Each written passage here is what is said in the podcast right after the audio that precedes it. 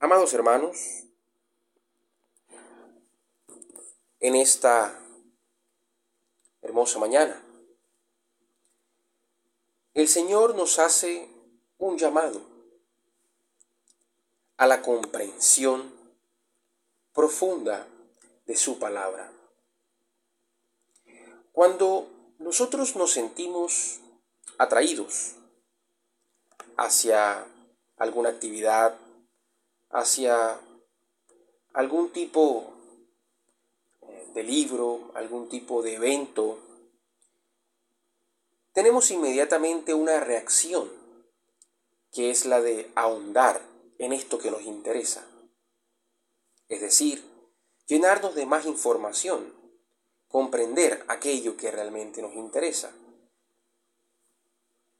En el pasaje de los Hechos de los Apóstoles se nos narra precisamente a un eunuco etíope que viene en su carruaje y que se encuentra interesado, tiene en su interior esa curiosidad, esa duda, que no es otra cosa que nuestro Señor Jesucristo tocando a la puerta.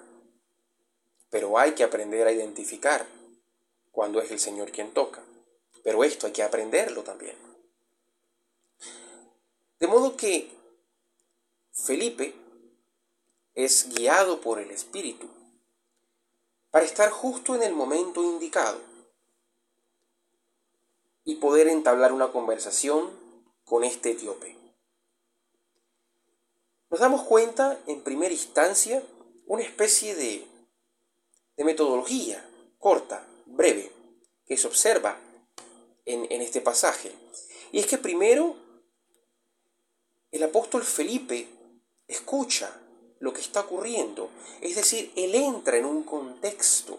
No se lanza de buenas a primeras, sino que evalúa un poco la situación.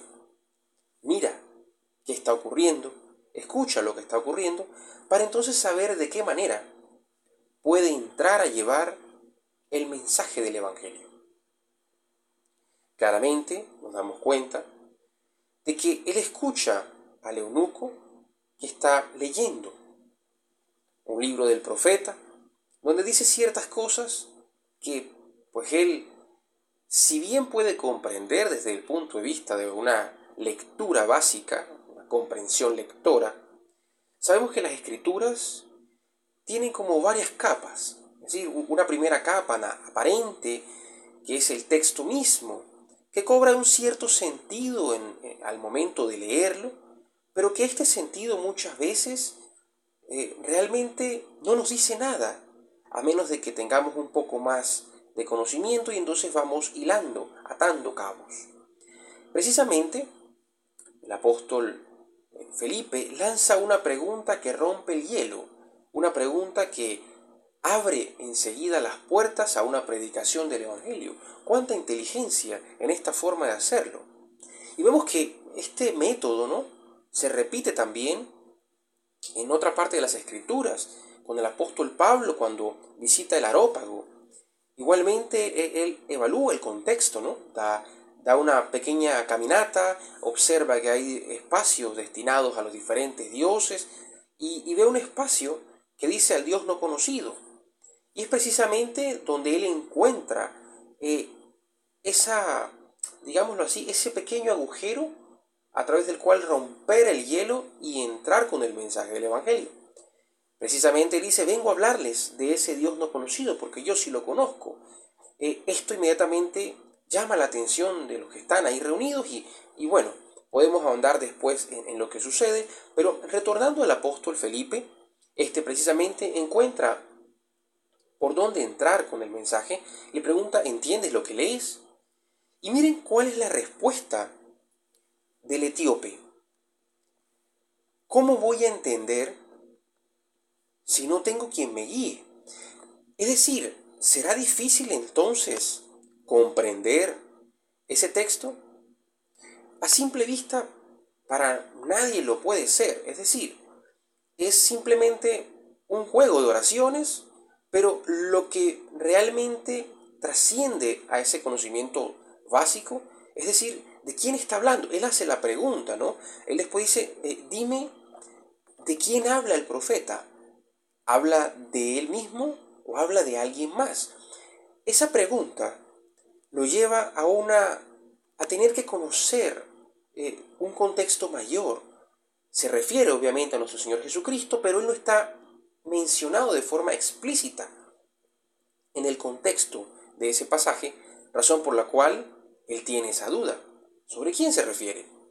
Él podría continuar leyendo y no necesariamente va a llegar a ser una conexión a entender que se trata de nuestro Señor Jesucristo, porque hay muchas cosas que precisamente nuestro Señor Jesús, cuando estuvo en la tierra, encarnado, enseñó a sus apóstoles para darles claridad. Por eso Él llega y dice, yo soy el cumplimiento de, de los profetas, de todo eso que se decía de la ley. Porque hasta ese entonces muchos no habían quizás relacionado eh, todas estas cosas, y mucho menos en, en Cristo, ¿no? Como el Mesías. Entonces, en este pasaje nos damos cuenta de la necesidad que tenemos de recibir ayuda, de recibir guía en lo que respecta a la comprensión de las escrituras. Amados hermanos, por eso precisamente la iglesia, guardiana de la fe, guardiana de la tradición, a lo largo de la historia ha procurado, desde los primeros concilios hasta la actualidad, en ir actualizando la forma en la que nosotros aprendemos, todo ese contexto, todos esos, esos eh, conceptos necesarios para poder, al momento de recibir el Evangelio, comprender muchas cosas que quizás si las leemos directamente de las Escrituras, nos va a ser un poco confuso.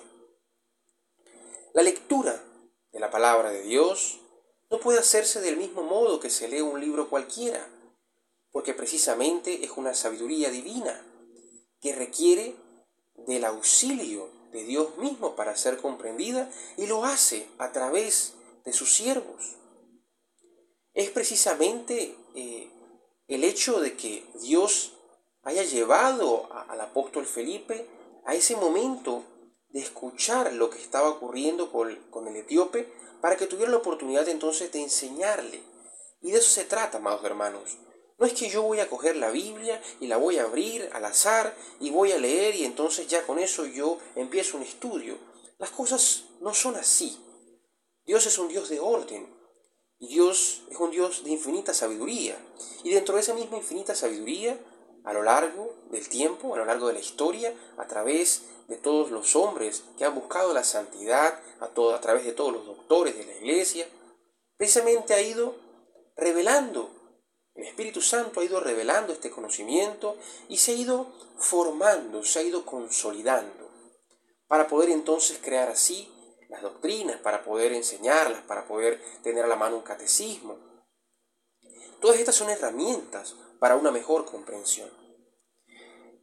Por tanto, precisamente, amados hermanos, el Evangelio entonces nos viene a traer también otra reflexión profunda donde el mismo Señor Jesucristo nos dice que todo aquel que lo busca a Él, busca el conocimiento relacionado con Él. Es decir, si yo quiero realmente a Dios, yo voy a procurar avanzar en el conocimiento de Dios.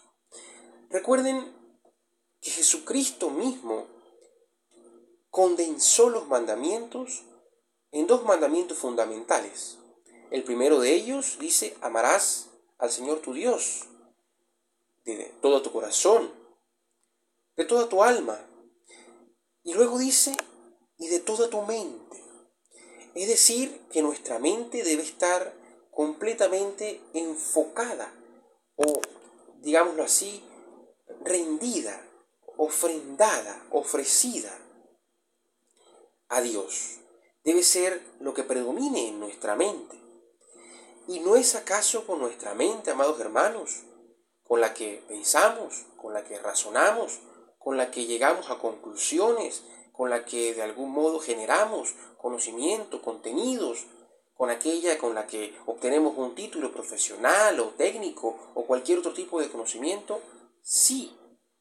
Por ende, dentro de ese mismo mandamiento está implícito que ese amor a Dios también se manifiesta a través de la búsqueda incesante de llenar nuestra mente de Él.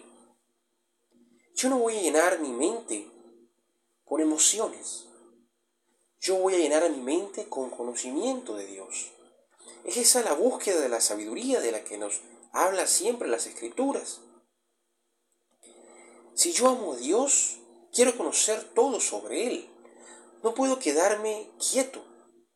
No puedo simplemente ser alguien contrario al eunuco que leyó, no entendió y siguió de largo como si nada hubiese pasado. No, hay en nosotros una sed de conocimiento, hay una necesidad de querer aprender, de querer saber qué significa. Y para esto, amados hermanos, para no precisamente caer en soberbia, necesitamos del prójimo. Necesitamos entonces ir a buscar el apoyo de alguien que nos pueda enseñar, siendo cuidadosos de no caer en manos de lobos disfrazados de ovejas, que vienen con falsas doctrinas, enseñan cosas equivocadas y hacen muchas veces algunas actividades, ¿no? Que pueden incluso confundir a los elegidos. Amados hermanos, es necesario cultivar el conocimiento de Dios. Del mismo modo como usted procura instruirse en la profesión que eligió, en el arte que eligió, en aquellas cosas que le interesan. De ese mismo modo, y con más ahínco, con más pasión, tenemos que procurar cumplir ese mandamiento de amar al Señor con toda nuestra mente, es decir, de buscar esa sabiduría continuamente. Por eso, amados hermanos, debemos reflexionar en todas esas preguntas que tenemos acerca de Dios. ¿Cuántos años quizá tenemos con esas preguntas? Yo he conocido a muchas personas que, se me han acercado y, son personas eh, devotas, personas que, que son muy cumplidas, muy disciplinadas en las cosas de Dios, que son personas que, que procuran todo el tiempo tener una eh, armonía en sus vidas cristianas, pero sin embargo se me han acercado y me han preguntado, yo hace muchos años he tenido esta duda, tengo esta inquietud, y, y uno se pregunta, ¿por qué han pasado tantos años en resolver algo que muy posiblemente es cuestión de unos escasos minutos con una Biblia eh, en mano, con un catecismo.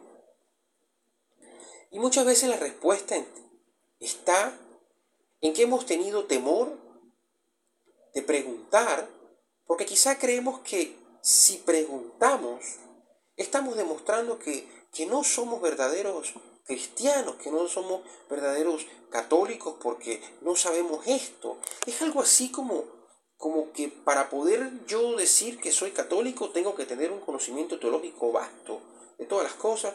Y no es así, amados hermanos. Recordemos que hay cosas que son necesarias para la fe, como decía San Agustín de Hipona, eh, eh, en lo necesario, en lo esencial, pues tenemos un conocimiento. Amado hermano, cuando usted profesa el credo, como lo haremos ahorita al finalizar la homilía, usted está profesando lo necesario de conocimiento para su salvación. Pero existen muchas otras cosas más, un conocimiento mucho más amplio, mucho más vasto, aparte de eso necesario, en lo que usted puede tener dudas y que no tiene por qué conocer la respuesta, como el eunuco, no tiene por qué saberlo. Pero lo que sí tiene que hacer es procurar encontrar la respuesta a través de, de ayuda de personas que puedan darle esa respuesta. Así que hoy hay una invitación a buscar cumplir ese primer mandamiento a cabalidad y sentarme a reflexionar un momento y pensar cuáles son todas esas cosas que como eunuco hoy, es decir, colocándome en la posición de eunuco, ¿Cuáles son esas cosas que todavía no comprendo de las escrituras? Aquellas cosas que todavía me cuesta creer o, no logro conectar. Eh, hay muchos porqués, hay muchos para qué, hay muchos cómo, hay muchos dónde. Que lo creamos o no, al encontrar las respuestas, al conocer las explicaciones, nuestra fe se fortalece. Y precisamente lo dicen las escrituras. La fe viene por el oír y por el oír la palabra de Dios.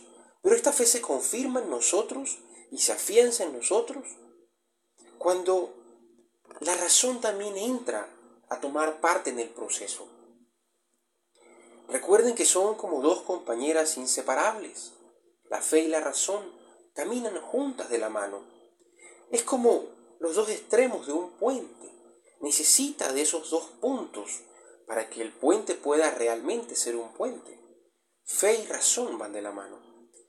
Por eso, en la medida en que una crece, la otra también lo hace. Pero no podemos descuidar una y centrarnos y decir que, solamente nos abocamos a una sola, porque nos vamos a sentir vacíos. Nos vamos a sentir que si simplemente decimos, sí, creemos todo, pero no le damos a la razón el tiempo de procesar muchas de las cosas que nos llevan a esa fe, entonces va a ser una fe más que todo eh, proclamada, pero no va a ser una fe completamente cierta. Sí, hay muchas cosas que, que se entienden y otras que no, pero que se creen por la fe. Pero es necesario que estos dos elementos funcionen de la mano, porque precisamente nosotros somos seres racionales, así nos, nos creó Dios, y la fe es un don que Él nos da. Es decir, que este regalo viene a, coexistir, a cohabitar con lo que ya está ahí, que es la razón. No podemos desechar la razón de nosotros. Sería como negar eh, esa parte de nuestra humanidad. Y al mismo tiempo sería como creer o pensar que lo que Dios nos dio, que es la razón, no sirve y que viene a ser reemplazado por la fe. Cosa que no es de esta manera. Entonces, amados hermanos, para concluir en esta homilía de hoy, en esta reflexión, meditemos en todas esas preguntas que tenemos, que hemos venido acumulando a lo largo de nuestra vida, y pidámosle a Dios que nos coloque la persona indicada para que nos ayude a dar respuesta a esos interrogantes y seamos diligentes en elaborar una lista de cuáles son de cuáles son esas preguntas y seamos diligentes en ir a buscar la respuesta. Estoy seguro de que Dios no nos va a desamparar en esta búsqueda, porque Él mismo nos enseña que si buscamos, si llamamos, si tocamos, encontraremos una respuesta. Amados hermanos, busquemos cumplir a cabalidad ese mandamiento de amar a Dios con toda nuestra mente, es decir, con todo lo que en nuestra mente puede darse, el raciocinio, todas esas cosas, ¿no? Y entonces crezcamos, amados hermanos, en ese conocimiento de Dios que conduce a una satisfacción, a una felicidad y sobre todo, amados hermanos, a la vida eterna.